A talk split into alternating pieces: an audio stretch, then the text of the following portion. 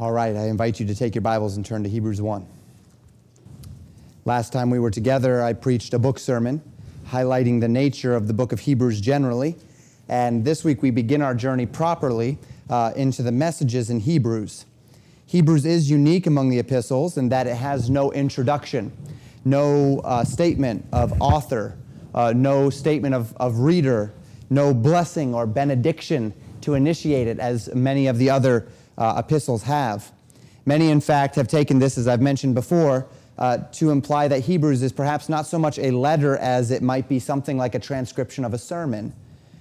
Not only is it unique in that it does not contain what we would normally expect as it relates to introductory material, but like the Gospel of John, its account begins with a, an argument that is, if I can say it this way, um, pre Jesus by this I mean that while Paul immediately begins speaking of the nature of God's working in this world through a son, Paul will not introduce this son by name until chapter 2.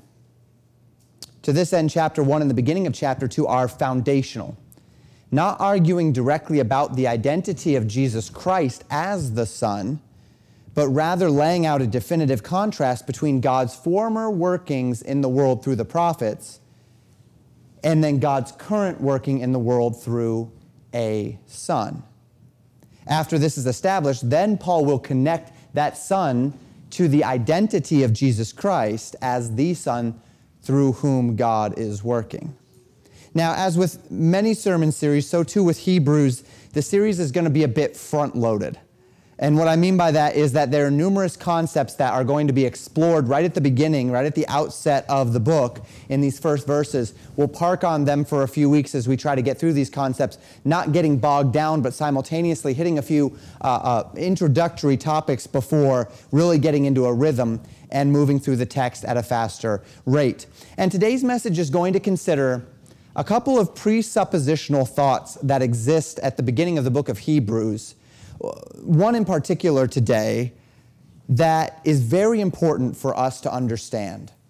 It is a, a presuppositional thought that undergirds everything as it relates to how we interpret the Word of God. And if we get this wrong, or if we don't have this as a presupposition, then we are prone to wander as it relates to our interpretive method or how we read and interpret the Bible. Each book of the Bible was written for a purpose. And those purposes color the nature of its communication. What we don't find in the Bible, if, as we recognize that the Word of God is inspired, remember a couple of weeks ago as uh, we talked about this in, in relation to the Hebrews book sermon, I spoke about who authored the book of Hebrews. And one of the elements of the proof as it related to who authored the book of, uh, authored the book of Hebrews, excuse me, was that God, that, that, that Hebrews was deliberately written, as all of the Bible is deliberately written. And in that Hebrews is deliberately written, when we see this deliberate statement, grace be with you all, amen, and that deliberate statement corresponds to all of the other deliberate statements. And Paul makes a deliberate statement in Thessalonians that says, I am going to, fin- I am going to tell you that I wrote the book by stating this fact or by saying this thing. Grace be with you all. Amen we say, well, if all of this is deliberate, if God intended this to be so, then we can trust that Paul is the one who authored this book. And so we, we based our confidence upon the nature of inspiration itself. We're going to see one of these presuppositional ideas this evening that's so important to, to us and for us as it relates to reading and studying the Word of God. So we talk about the Bible as being a purposeful book, purposefully written, and each of these books intended to communicate something, which means if, if we are studying the book properly, then we're seeking out what it is that the Word of God is attempting to communicate. So in our last series in Philippians, the primary focus of that book, as I relate it, is unity, right? Unity.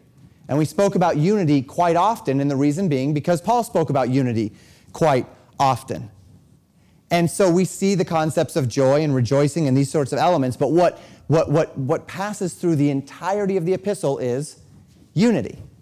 And so we know why Paul wrote that book. And then when we know why Paul wrote that book, because of how it's written and what he's saying within it, then that helps us understand what he's saying within the book. And this, is, this concept is no more clear than in the Gospels themselves, since these four books are intended to relate the same thing broadly, which is the life and teachings of Jesus Christ, but each to do so in a definitively unique way, right? We've spoken about these before, and nearly every teaching on the Gospels will relay this same information in some form or fashion. So when we think about the Gospels, we have Matthew, Mark, Luke, and John. When I read each of these Gospels, it's helpful for me in reading the Gospel to understand the writer's intent in writing it. If I know that the Gospel was written to a Jewish audience, such as Matthew was, then I know that the people reading it are intended to be an inherently religious people, right? They're presupp- this people, the people reading it, presuppose a monotheistic God. They're strongly connected to religion to Old Testament tradition and prophecy. And I know this because I know who the intended audience is. The intended audience, it was a Jewish audience, intended to prove that Jesus is the Jewish Messiah. And so these things are, ta- uh, I, I take these things for granted. They become my presuppositions as I read the book.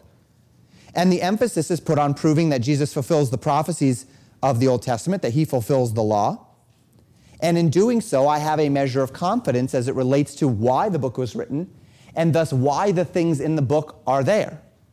Why, why, are, why is it compiled the way it's compiled? Why are things put in the order that they're put in? We know that Matthew's not chronological. So why is it compiled the way it's compiled? Why is Matthew highlighting the things he's highlighting? Why is he skipping the things he skipped? Why is he glossing the things he glossed? Because of his target audience, right? Same thing about the book of John, of course, all of these. If I, want, uh, if I know that the gospel is written to bring people unto salvation, as the gospel of John is, then I know that the writer is not going to presuppose as much. Whereas Matthew presupposes a religious people that believe in a monotheistic God, John presupposes no such thing. And so instead of beginning with the generations of Abraham, he begins with God, right? Who God is. In the beginning was the Word, and the Word was with God, and the Word was God. The same was in the beginning with God. All things were made by Him, and without Him was nothing made that was made, right? This idea. To this end, we find that John begins by establishing God in the beginning that there is one God and that there, and this one who is God is the Word, and that this Word created all things, and that this Word then was made flesh and came into this world. All of this is foundational to prepare the hearer for an introduction to Jesus as the solution to man's problem. And we see some of a, something of a mix of these two approaches as we step into Hebrews chapter 1 like Matthew, we find that the audience is Jewish. And so there is a safe presupposition about a knowledge of God, of the law, and of the prophets. Hebrews begins with a simple presupposition of God's existence. There's no argument like in Romans chapter 1 for the existence and the authority of God. Paul carries in a presupposition of God, God's workings, God's intent to communicate with man. And this brings us to the second presupposition the prophets, that God has been active in communicating himself to mankind. God, who at sundry times and in diverse manners spake in times past unto the fathers by the prophets, right? That God has been active in communicating to man. And what I'd like to do today, by way of encouragement and reminding us about some of these things, is walk through these presuppositions considering those presuppositions together before really digging into the text itself. Before we spend our time in the contrast between the prophets and the Son, which is what we'll do next time we're together, let's remember carefully this reality that God has chosen to communicate himself to mankind.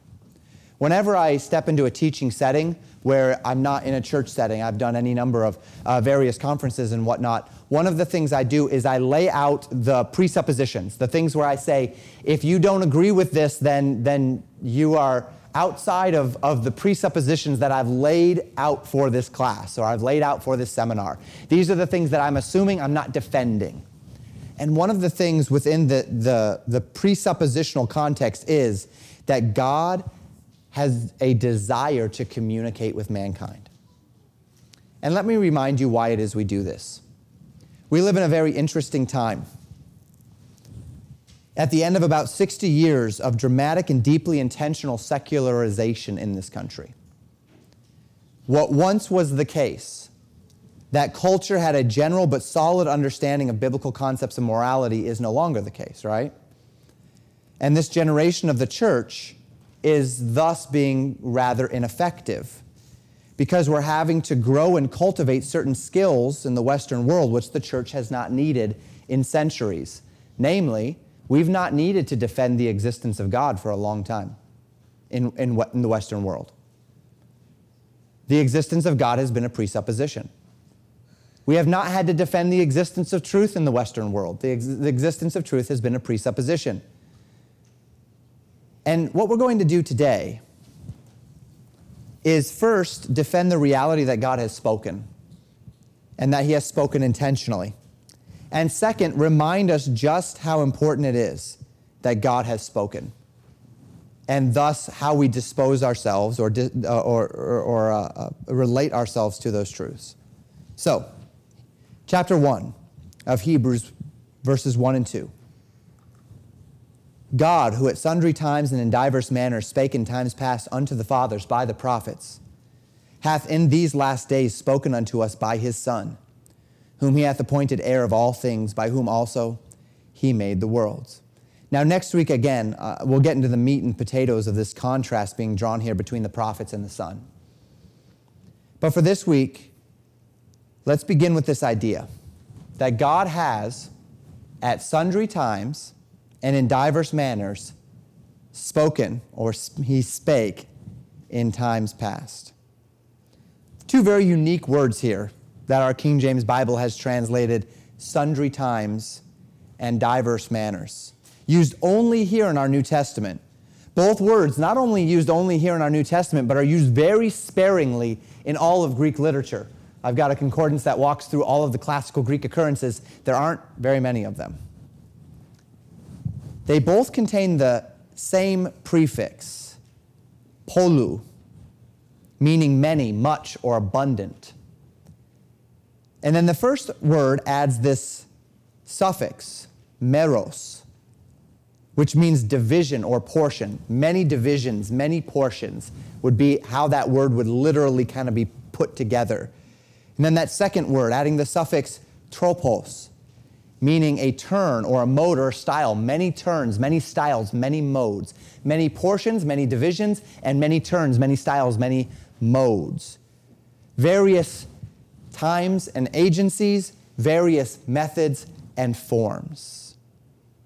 Sundry times, diverse manners. So, as Paul moves deliberately toward a presentation of God's Son as the great and final revelation of God to mankind, he acknowledges the multifaceted, multi methodical manner in which God has revealed himself to man. Now, as we would seek to systematize this concept into a singular teaching, what we find in the scriptures is that God has revealed himself to mankind in two primary manners each of which is broken into what we call another subset. The two primary manners of the revelation of God to man are what we call general revelation and special revelation. General revelation consists of those things that God has built into the system of creation naturally, so that without any further divine interference into the functional system that God has put in place, the nature of those systems themselves testify to the existence of a designer. When we speak of general revelation, we typically do so, as I mentioned, into two subsets. First, creation, and second, conscience. Paul testifies to this general revelation. Uh, probably the best testimony of it, we see it in Psalms and whatnot as well, but the best general testimony of general revelation is found in Romans chapter 1, where we read in verses 18 through 20, and I'll come back to that in a minute. For the wrath of God is revealed from heaven against all ungodliness and unrighteousness of men who hold, that word literally meaning to hold down or to suppress, the truth in unrighteousness, because that which may be known of God is manifest in them, for God hath showed it unto them. For the invisible things of him from the creation of the world are clearly seen, being understood by the things that are made, even his eternal power and Godhead so that they are without excuse. Paul testifies in Romans 1 about the reality that the wrath of God against ungodliness and unrighteousness of men is revealed from heaven. And notice particularly verse 19, which states that these things of God are known and manifest because God has showed it unto them. Don't lose sight of that. God has showed it unto them existing all over these mechanisms of revelation is the reality that God is not just leaving man little breadcrumbs to figure it out, but that the Holy Spirit of God is active in the hearts of men directly and intentionally revealing to him the significance of the revelation which he is seeing. We call this the doctrine of illumination. And what is this mechanism of illumination?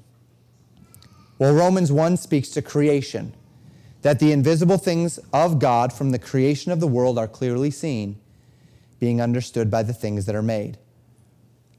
Take note, verse 20 does not just say that the Spirit illumines the hearts of men to God's existence through creation, but even God's eternal power and Godhead, that the wrath of God is revealed from heaven, right?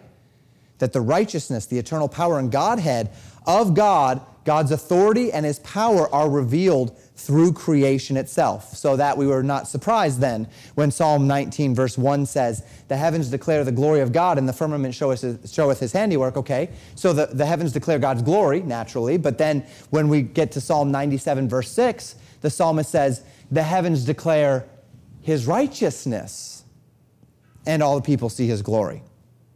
Not only is God's glory revealed in the heavens, but God's righteousness is revealed through the created order. The created order tells us that we live in a system of careful design, but we also know innately that this created order is broken, don't we? Every time we see an injustice, we know the created order is broken. When we, when we read a letter from a missionary who says 118 children were abandoned in one hospital over the course of X number of months in South Africa. We recognize that the system is broken. Things aren't as they ought to be. Every time we consider the cold, calculating system of what has been deemed natural selection, if you ever watch an animal documentary and you see how cold and calculating nature is, you recognize that the system is broken. There's something wrong here. It's not just that there is a created order, which is true, but that, that the righteousness of God exists and that there's something broken in the nature of, of how things are operating today because we live in a sin sick world.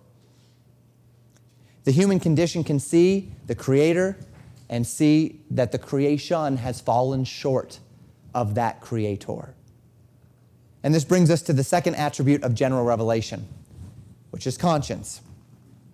Man has a conscience, as we understand it today, the innate understanding of a morality that transcends the created order itself. As we see it in Scripture, this is a fundamental consequence of the fall. That when Satan tempted Eve in the Garden of Eden, he told her the truth that if she were to eat of the fruit, she would be given the knowledge of good and evil. That was true. He misrepresented that truth, reflecting God's prohibition as something evil, something bad, something holding them back rather than keeping them safe, but true nonetheless. And when Adam ate of that fruit, their eyes were opened. Genesis 3 7 says they knew that they were naked. They gained a fundamental understanding of divine morality and immediately sought to align themselves with that fundamental reality by putting fig leaves together to cover themselves.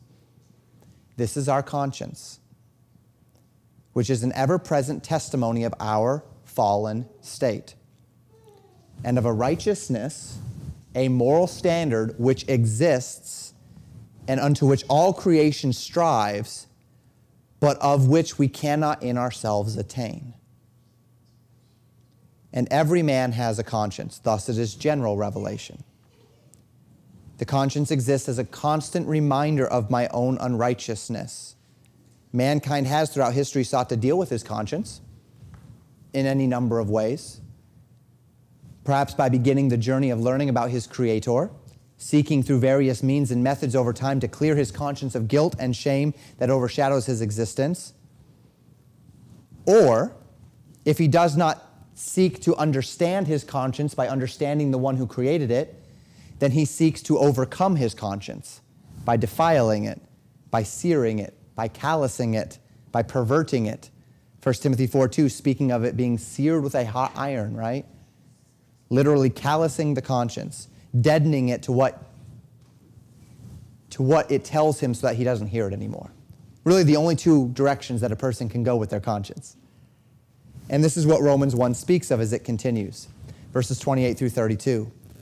And even as they did not like to retain God in their knowledge, God gave them over to a reprobate mind to do those things which are not convenient, being filled with all unrighteousness, fornication, wickedness, covetousness, maliciousness, full of envy, murder, debate, deceit, malignity, whisperers, backbiters, haters of God, despiteful, proud, boasters, inventors of evil things, disobedient to parents, without understanding, covenant breakers, without natural affection, implacable, unmerciful, who knowing the judgment of God, that they which commit such things are worthy of death, not only do the same, but have pleasure in them that do them.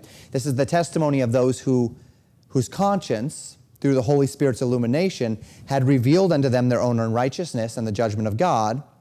But then they have gone out of their way to deaden that conscience. And so not only do those things which the conscience would abhor, which would put them at odds with the created order and the creator of it, but of course take pleasure in them that do them. So this is general revelation. We have creation and we have conscience, and they both testify to God's presence, to God's existence, and also to God's eternal power and Godhead. The other type of revelation that we think of is special revelation. This speaks of those times and manners in which the Creator God has entered into this closed system of His creation and interacted with it in a fundamentally unique way. These unique interactions, again, have two subsets. First, miracles, when God alters the function of his created order in the eyes of men. We, of course, see these all throughout the Bible in any number of ways visions, healings, fundamental transformations of objects, water to wine, things such as that resurrection from the dead, even. These things operate outside of the normal and, and outside of the mechanisms that we can define, the mechanisms that have naturally been put in place. And they testify to something, more specifically to someone who is outside of and greater than the system itself. And then, secondly, we have prophets. Those whom God has chosen to raise up in order that he might communicate himself to mankind. We have record of prophetic utterance, God raising men up to speak his word. But the primary form of communication that we understand and benefit from today is when these utterances are written down and preserved through the generations, right? As an extension of the idea of prophetic utterance, then, we have the written word of God. Throughout history, we find that God has chosen the written word as his primary means of communicating himself to mankind. Through this method, God has been able not only to testify of his existence and his righteousness in this general way, as we spoke of it in Romans chapter 1, but he's been able to show every generation the deepest essence of who he is and what he expects. And Christian, let us never take for granted the blessed reality that God has spoken to us, that God has revealed himself to us, that the Creator has stepped into his own creation and gone out of his way, entirely of his own initiative and compelled by his own will to show himself to mankind in a manner that we can comprehend. Imagine that. Imagine the incomprehensible God going out of his way to make himself comprehensible to you. And the point of Hebrews, Christian, is that God's Son, we'll get to Jesus Christ chapter 2, is the culmination of that revelation. The highest essence of God's revelation to man. That in every literal sense, God is actually incapable of revealing more about himself to us than what he has revealed about himself in his Son. In his Son, God literally appeared, literally took on flesh. And we'll get into this more over the next several weeks. Today, we remain more on this general topic of revelation. Why is the Bible so important? The Bible's so important because God has revealed himself. Well, yeah, but Pastor, I can go out into creation and I can see God revealed. I can see the, the, the character of God, even his eternal power and Godhead through creation. That's right. But God has given us so much more. So much more. This is the difference between a little bio blurb about someone and sitting down to have coffee with them. Yeah, you can, you can understand the basics of what you need to know about someone by reading a little blurb about them, the bio underneath their Facebook page, or whatever it might be. But if I sit down and talk with them, if I'm told all about them, I'm going to know them better. Imagine thinking that it's enough for me just to have a general understanding of this God and ignoring the very revelation that God has given to us. Don't be among those, Christian. You want to know this God that you serve? Go to the book he's, been, he's given us. Go to the revelation of God to man. Now, think through this with me. There is one who has created all that we see before us. He's created a closed system which, to our eyes, operates consistently and, generally speaking, uh, to our eyes, autonomously. And I say that generally because Hebrews 1, verse 3 acknowledges that Christ upholds all things by the word of his power, right? So we know that Christ is involved. God's not the great clockwinder. I speak as a man, as Paul would say, right? We see a, a world that is functioning within its own system. But we see this system, and the testimony of this system is that it is broken. And we see that because it's full of injustice, and it's full of sorrow, and it's full of loss, and it's full of flaws. And this system is breaking down more and more, and it testifies of the need for something different. It needs a renewal. And the God of this system, rather than destroy it, has chosen to renew it. He has chosen, in fact, to make all things new and he has chosen the crown of his creation, mankind, to share, to have a part in this renewal. If only he will humble himself before God, acknowledge that he cannot save himself, and align himself with this God unto salvation. And far from making it difficult for mankind to find the Creator, far from making it difficult for mankind to figure out who the Creator is within this system, God has gone out of his way to give us a book by which he has revealed himself to us. Not only has he revealed the system to us, mind you, but by breaking into that system and performing these marvelous acts, by using the primary mechanism of communication, which is writing among mankind, to testify of himself, he has brought himself as close to us as he can. So that God says in Deuteronomy chapter 30, verses 11 through 14, For this commandment which I command thee this day is not hidden from thee, neither is it far off. It is not in heaven that thou shouldst say, Who should go, shall go up for us to heaven and bring it unto us that we may hear and do it? Neither is it beyond the sea that thou shouldst say, Who shall go over the sea for us and bring it unto us that we may hear it and do it? But the word is very nigh unto thee, in thy mouth and in thy heart, that thou mayest do it. Don't ever lose sight of this most blessed truth, Christian, that God has brought himself to you. Notice, it's not that you have come nigh to God, it's that God has come nigh to you. we could not go to where God was, could we? Because we've fallen short of God's glory. And because we could not go to where God was, God came to where we are. Have you ever been having a hard time with someone? And you've wanted to reconcile, or whatever the case may be, and they've wanted to reconcile too, too, but neither of you was willing to take that first step and come, right? Come to the other one and say, hey, can we talk? So you figured out that for six months, both of you have been kind of sitting there twiddling your thumbs, waiting for the first person to make the move. And then you look back after some measure of reconciliation and said, man, I wish that would have happened sooner if one of us would have just gotten up and come to the other one and humbled ourselves a little bit. That's what happens when both of you are in the wrong, right? Now imagine a situation where a perfect, a perfect God watches his creation spurn him, reject him. And now there's separation. And the perfect one is the one who humbles himself and takes upon him the form of a man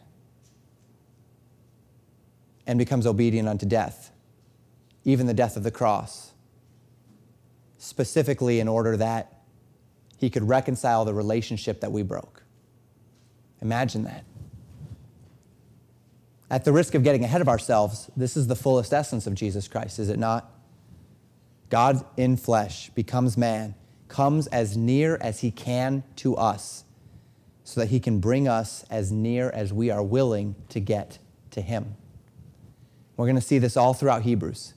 We're going to see the emphasis on the fact that Jesus is a man and how important it is that we have not an high priest who cannot be touched with the feelings of our infirmities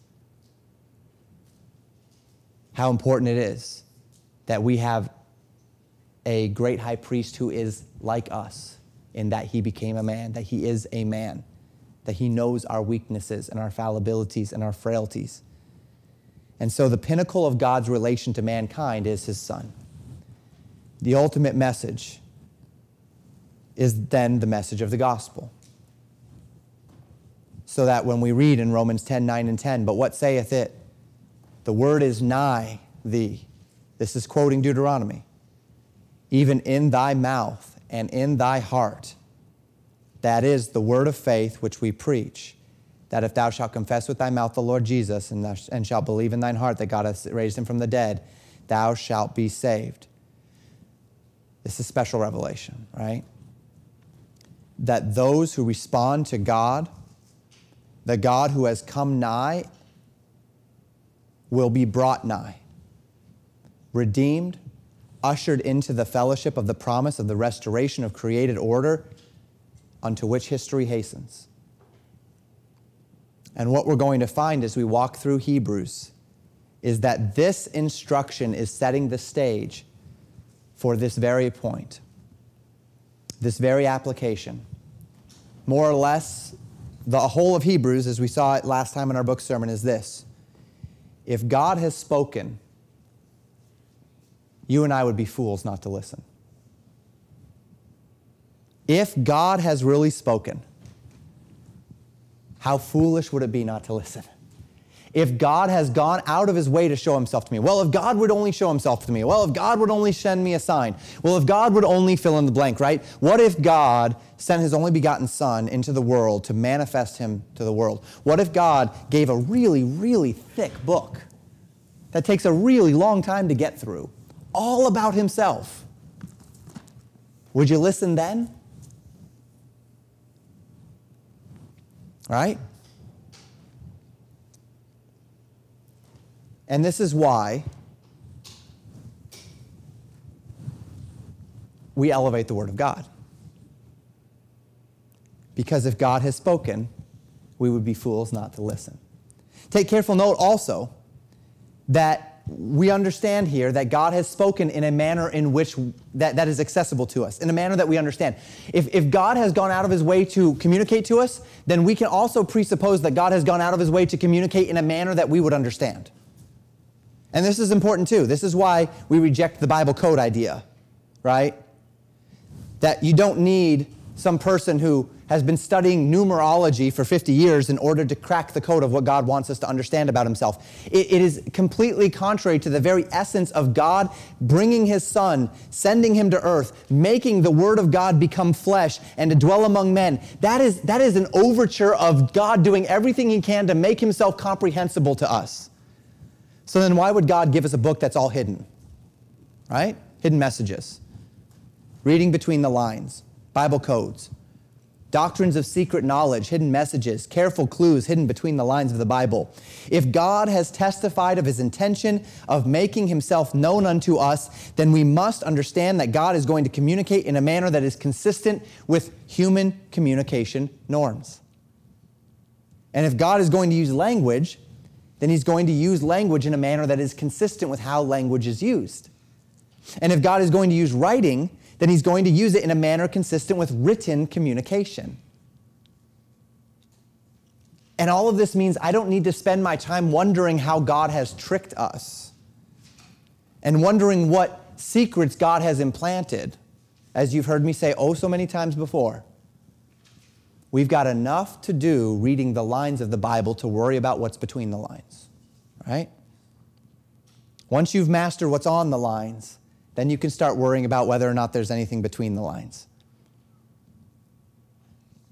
And as God has communicated, our call is stated in Hebrews 3:15, jumping ahead a little bit. If ye will hear his voice, harden not your hearts.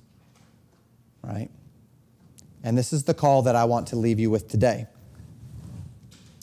God has gone out of his way to speak. Let us go out of our way to listen. Our application is more preparatory than it is necessarily cumulative. The application is simple, preparing our minds for what we're going to receive more than it is giving you something. I mean, this is verses 1 and 2, right? We're not, we're not to any conclusions yet. Christian, God has gone out of his way to speak with you, to speak to you.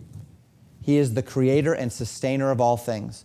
Well, Pastor, I don't really need to read the Bible. I've got creation. I can just go out and enjoy God, the God of creation and let Him uh, commend Himself to my spirit. You're leaving an awful lot on the table if you do that. An awful lot on the table. You're leaving all the specifics on the table, in fact. You're, you're getting the generalities, but you're uh, uh, ignoring the specifics. And generally speaking, if I'm interacting with someone and I'm getting all the generalities, but I'm ignoring the specifics, it's because I don't want the specifics. Because when I get the specifics, then I might learn that so and so actually has a need and might need financial support, and I don't want to have to be burdened with that, so I'm just not going to ask, right? Or so and so might have, so and so might need to borrow my truck this week because they're moving. So when they say, "Yeah, I'm moving," okay, never mind, let's change the subject, right? Because I don't want to, I don't, I don't, certainly don't want to let them know that I've got a truck. If I, if I'm not asking specifics, there's a reason why I'm not asking, asking specifics, right? If the God of the universe has given us the specifics and, and we don't want to know them, it's worthy of searching our own hearts to find out why. God has gone out of his way to speak, the creator and sustainer of all that is. He has not exercised his divine and creative right maliciously.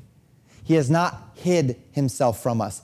He does not demand expressions of fealty and worthiness in order to enter into his presence. We don't have to climb to the highest hill and brave the mountains, and only one in 10 people can even possibly get there to get the revelation of God to man. He has brought it to us, He has brought it nigh. I don't have to spend 30 years becoming a master of Greek and of Hebrew and of, uh, of the arts and of history in order to understand God. He has brought it nigh, He has brought Himself near. He has not created massive barriers of entry by which we must earn our way into His good graces. His Son earned our way into His good graces.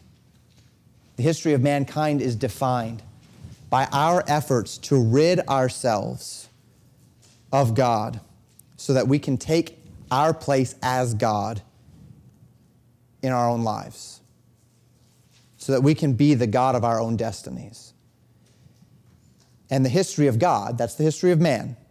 The history of man is defined by our efforts to rid ourselves from God so that we can take his place as the gods of our own destiny.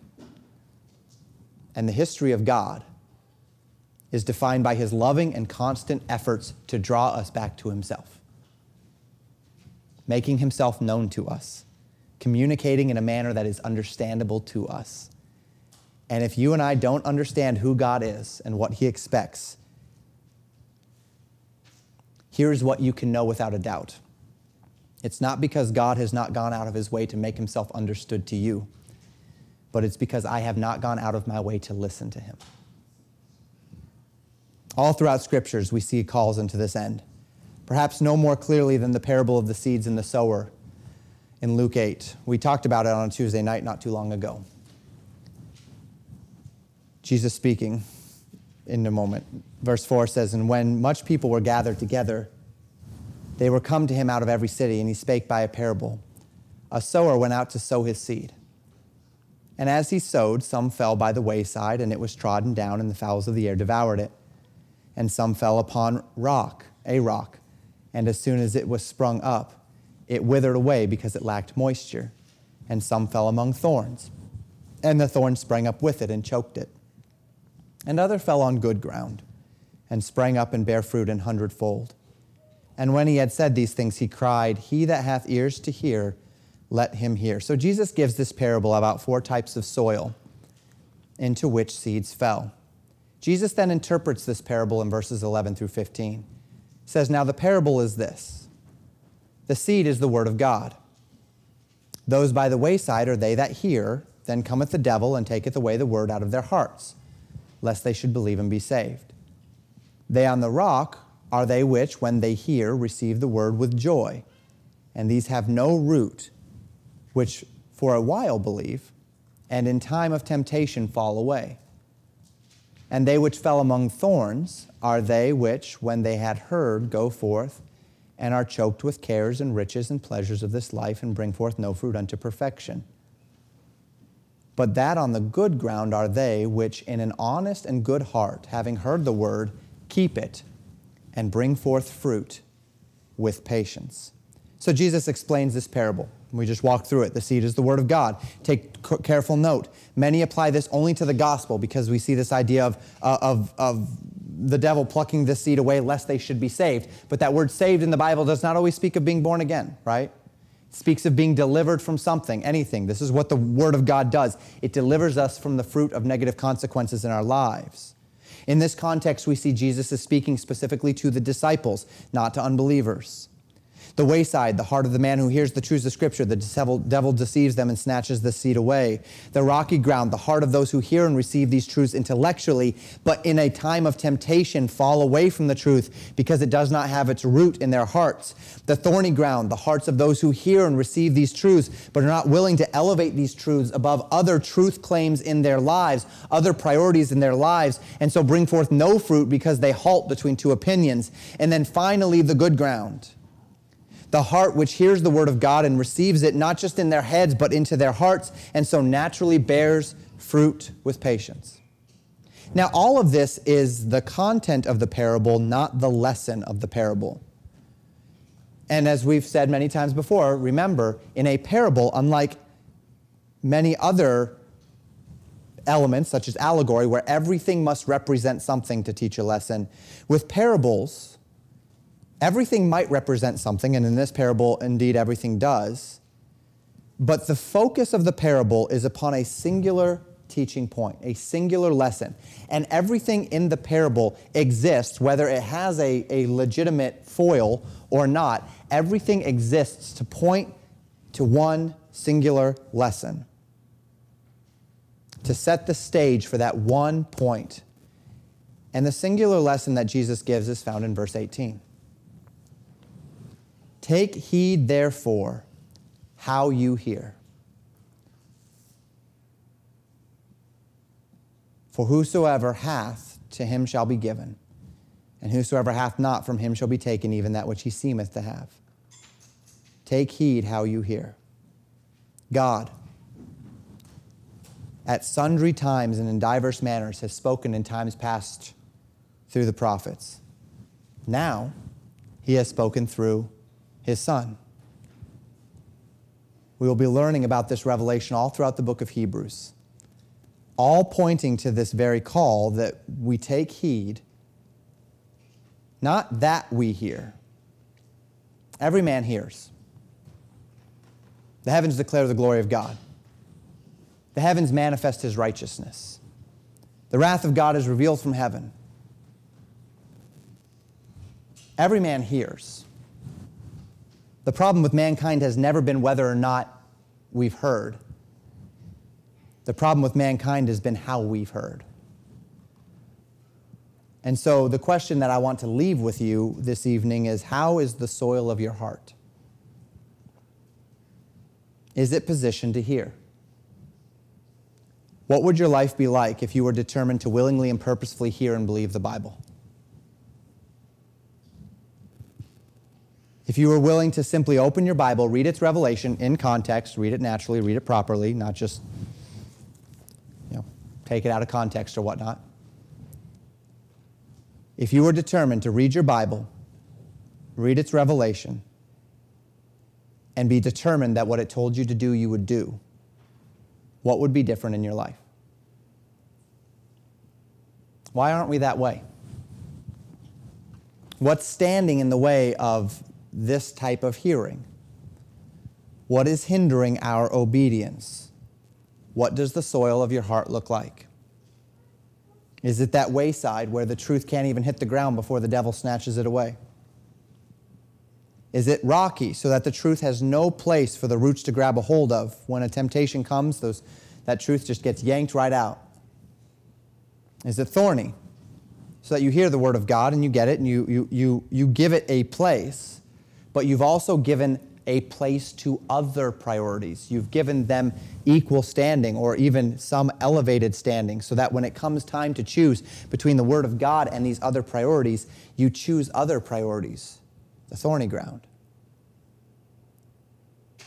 You only obey God when it doesn't between, come between you and your desires and ambitions. Or is the soil of your heart open, tilled, and ready to receive and believe the Word of God? Far from any great work this week, perhaps let's just boil, let's just roll back to the basics and spend some time throughout our week in preparation for this Hebrew series before we even get to the contrast between the prophets and the Son. Let's just roll back to this simple presupposition God has chosen to reveal himself. God has made himself near. God has gone out of his way to communicate to me. Have I gone out of my way to listen to him? Thank you for listening to Pastor Jamin Wickler from Legacy Baptist Church in Buffalo, Minnesota. More information about Legacy Baptist Church and a library of sermons are available at www.legacybaptistchurch.net.